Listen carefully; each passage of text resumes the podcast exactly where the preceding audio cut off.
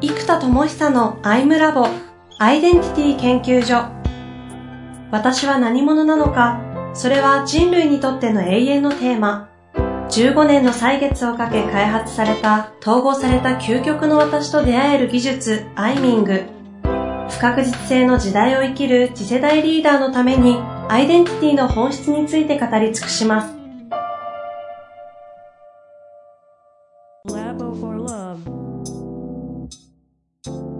こんにちは、遠藤和樹です。生田智久のアイムラボアイデンティティ研究所。生田さん本日もよろしくお願いいたします。はい、えー、よろしくお願いします。さあ、今日のテーマはね、どうしていきましょうかね。今日はですね、はい、えー、まあ、ずっとアイデンティティっていうのを扱ってきてるので、はい、このやっぱアイデンティティって私は何者かが究極にど真ん中になっていくってことなんですね。うんうん、で、まあ、いつも話してる私自身も一番コアなのが発明家というのが、えー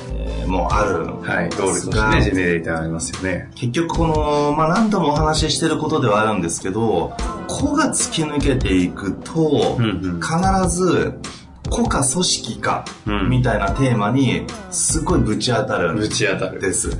生田さん自身もね。もうね、この先ずっとぶち当たり続けてるから、あのー、まあ、今日はですね、その国家組織か、特にアイデンティティ、私を生きるとか、私を生かすとか、ど真ん中を生きるみたいな概念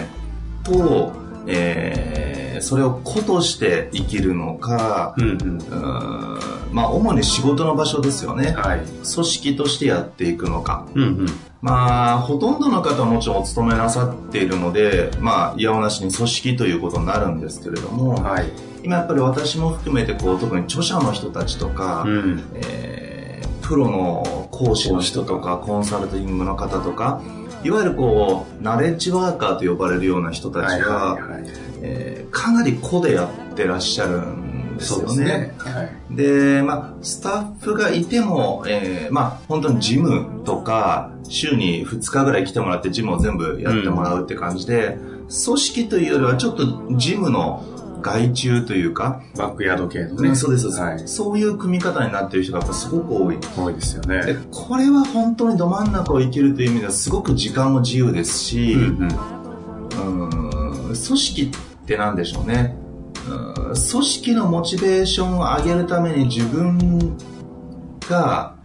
そこに合わせてることも多いじゃないですか。はいはいはい、はい。うん。例えば、だろうな、まあ、経営者として見られた場合、僕の場合発明家なので、うんうんうん。例えばずっとノートとペンでひたすら探求し続けるってことがベストだと思うんですよ。えー、でもし経営がピンチだったら、うん、そういう時こそノートとペンを出して、うんうん、ひたすら究極の究極のって多分やるんだと思うんですよ。えー、でもそれって、傍から見たり、はい、もし社員がいたら、え、何やってるんですかってなるいや、こういう時売り上げ上げに営業行きましょうよ、みたいな。ね。はい。なんかそうなるじゃないですか。はい。そういうのってやっぱり理解されがたいので、うん、理解してもらうことの難しさ、相互理解って難しいですよね。うんうん、なんでおそらくそこをしづらくなってる。それは個が、個が強くなればなるほどですね。でも組織で例えば2年3年とか5年とか一緒にやってれば、はい、自然と相互理解が起きますよね、うんうん、ところがだんだん個で突き抜けてる人たちは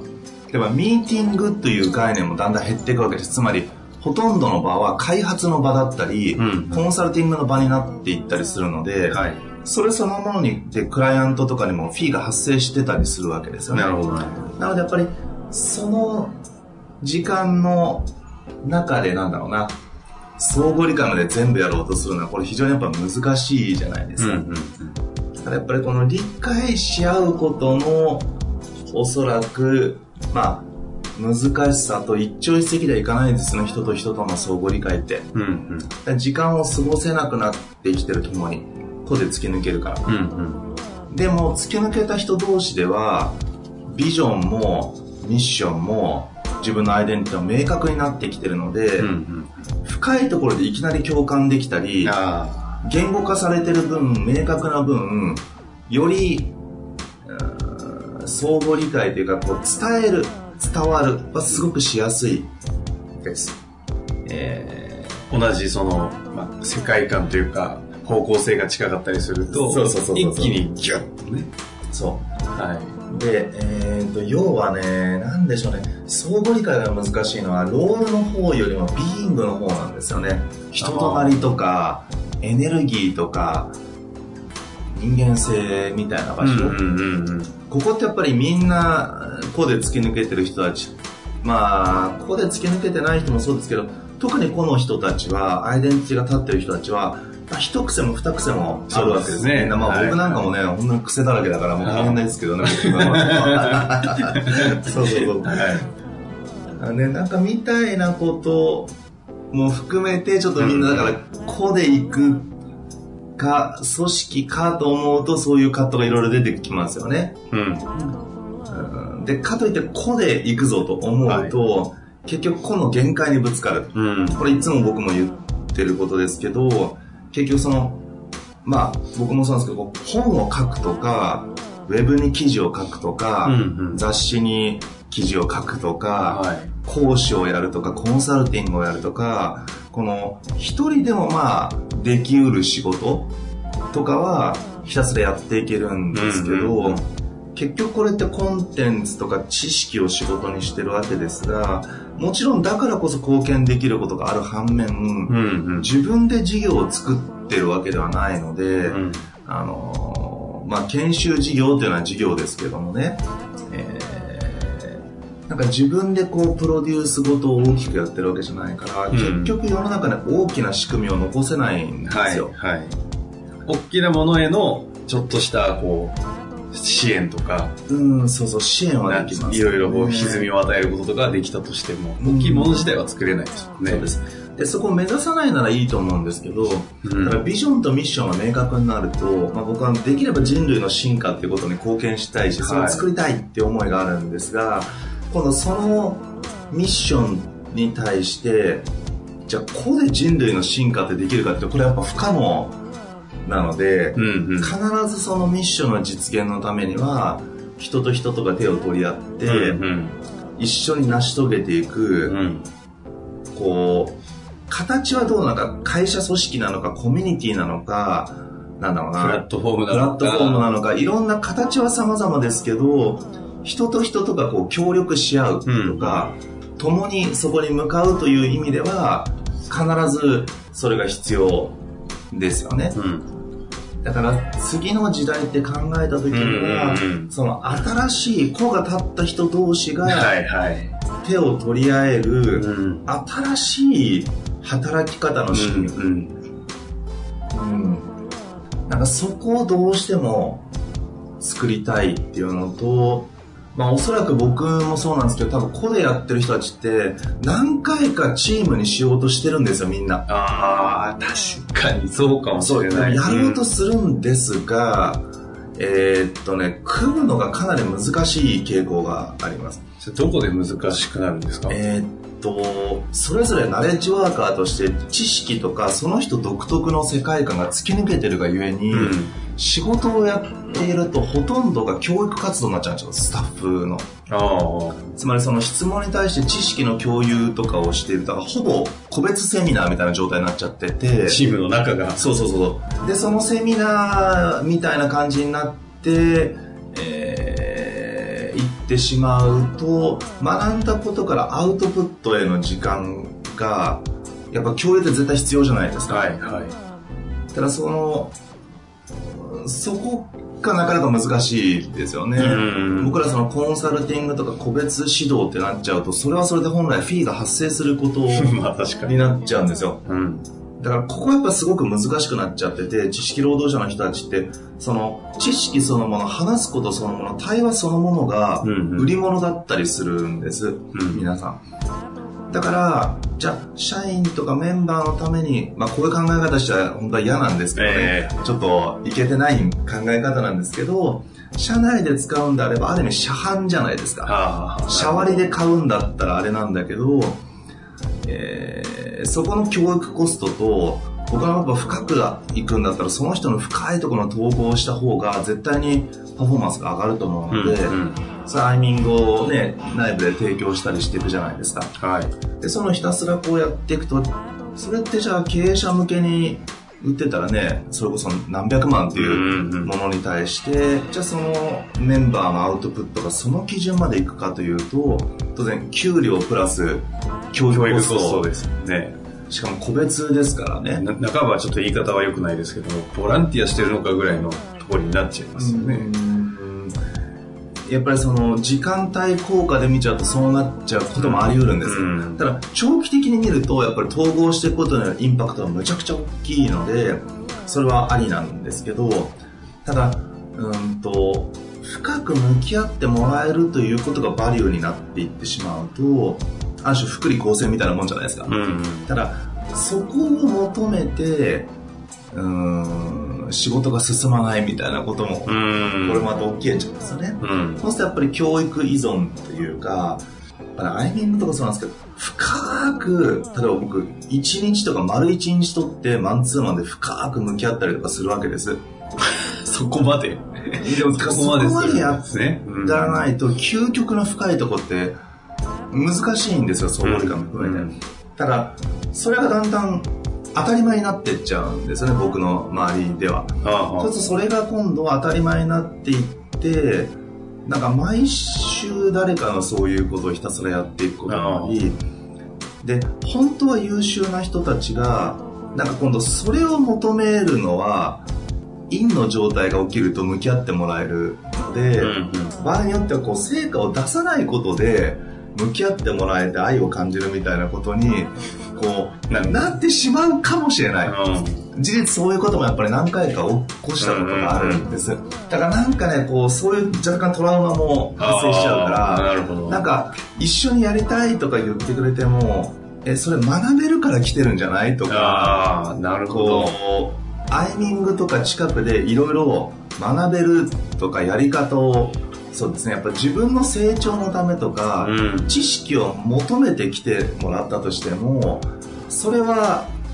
逆にお金をいただいて教えなきゃいけないことであって人類の進化にコミットして共に歩めるのか、うん、近くにいることでなんか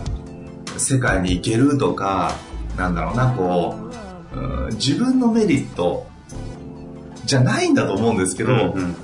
ていう側面をこうなんか変に感じちゃう傾向もあるんですよ、ね。ああ、なるほど。まあちょっと僕のちょっと悪いところなんですけど、ね、まあでもそれだけのものをね、知的労働者として持ってしまってるがゆえの葛藤ですね。うん、でもこれって多分みんなそうだと思います。著者の人たちとか、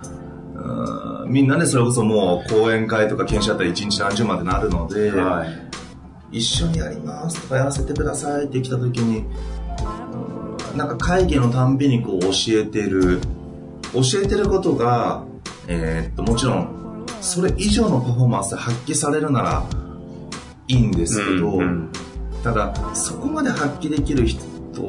は、あんまフラフラしてないわけです。どっかでバリバリ活躍してますね。で、僕らどうしても仕事上、えー、っと、そういうバリバリ動いてる人たちを引き抜くって傾向にあんまならないんですよね。うん、そう手伝いたいですとか、混ぜてくださいって言ってくれる人たちとこう組んでいくこともやっぱり多くなってはいくので、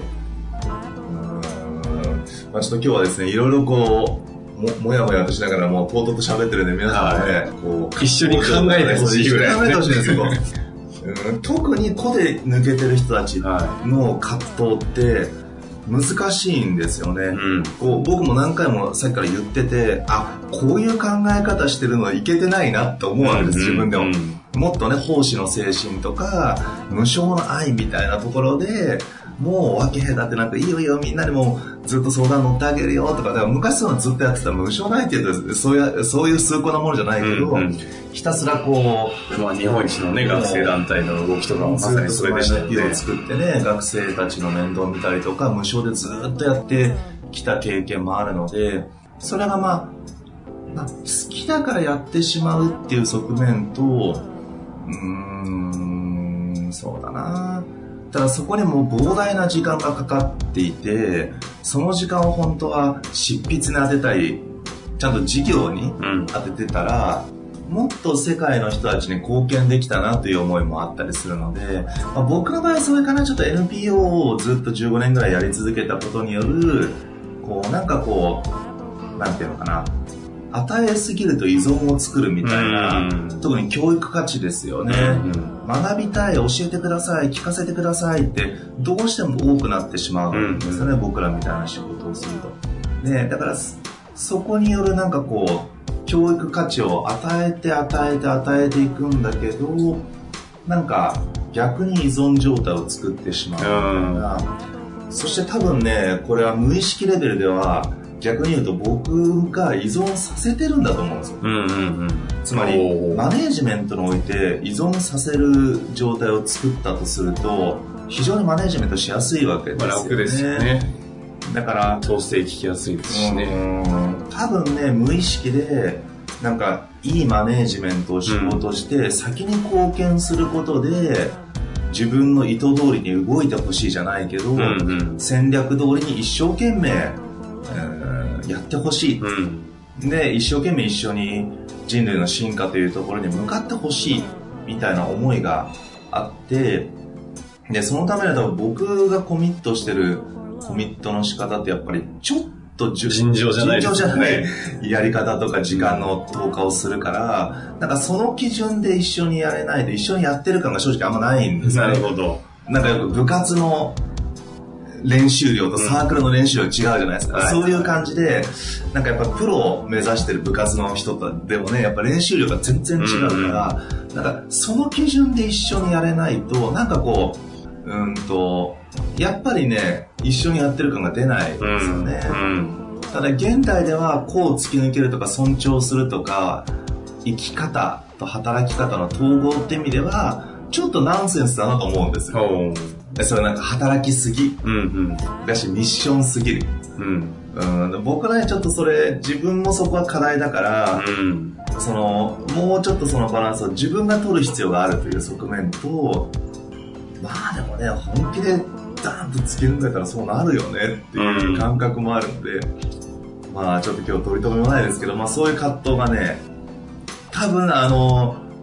特にその本当に聴者の人とか、ナレッジワーカーの人たちはなんか、この感覚はわかる気がしますね。皆さんね。非常に組みづらい。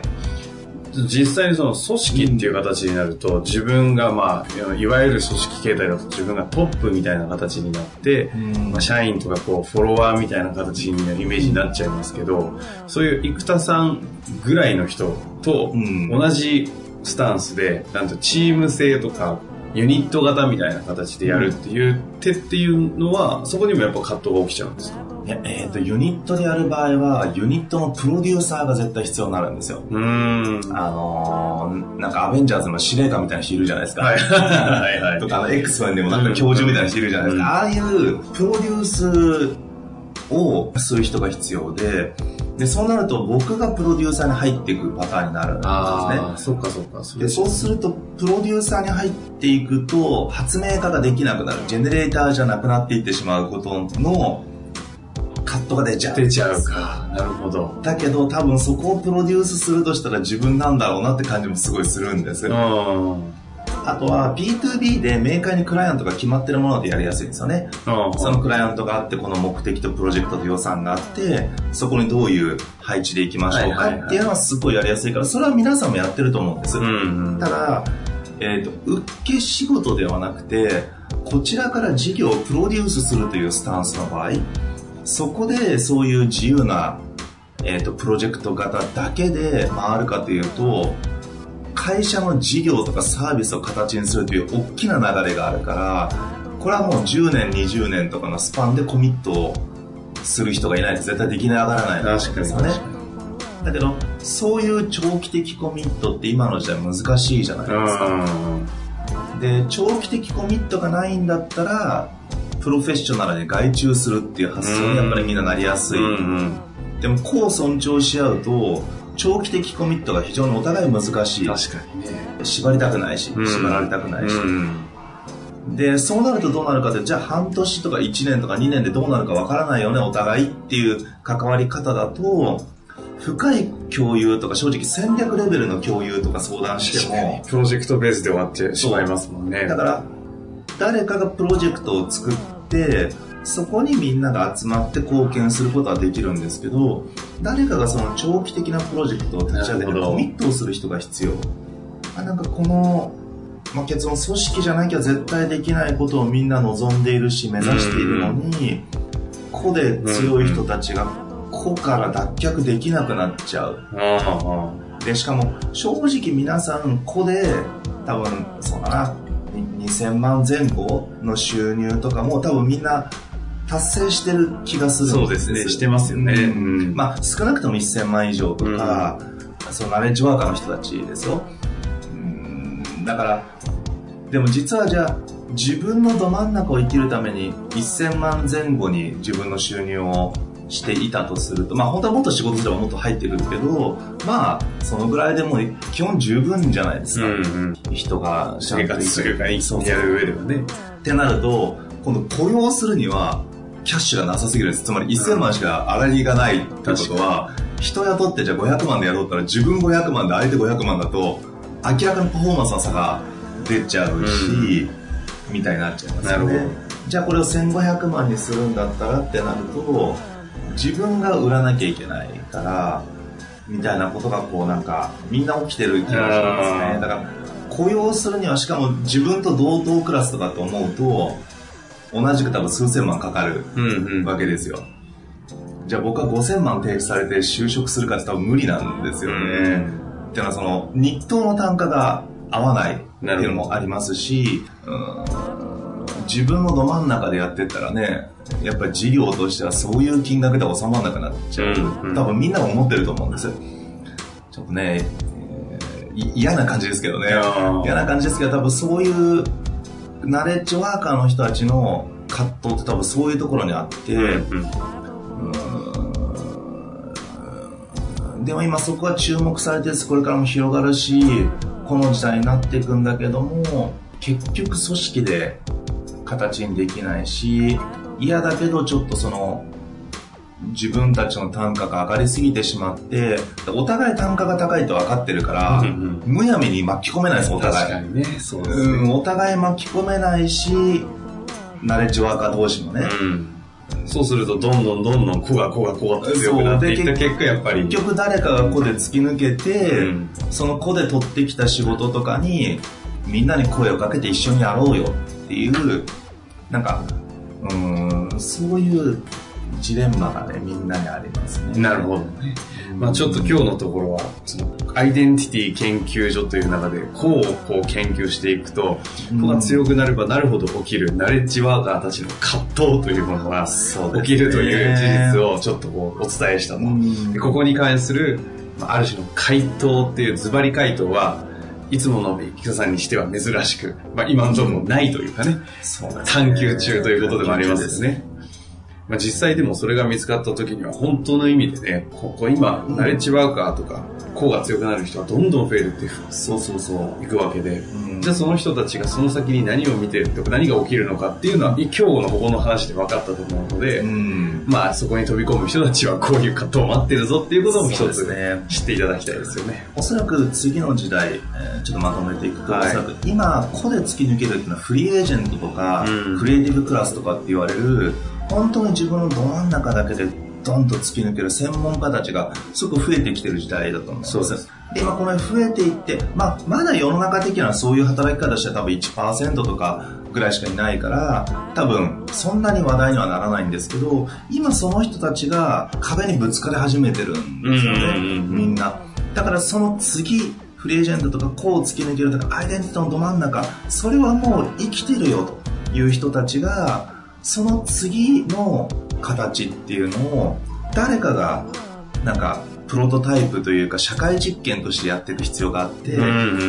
ん、なんかそれが形になっていくとあのまた次の新しい形が世の中に出て社会に価値がすっごい循環するなって気がしてます。そこはちょっと模索中であり自分も葛藤中であるという、うんうんですね。そこは、まあ、番組やっていく中で新しい何か見つかったりすればシェアしていきたいと思います。そうですね。引き続き、はい、研究をしていただきたいなと思います。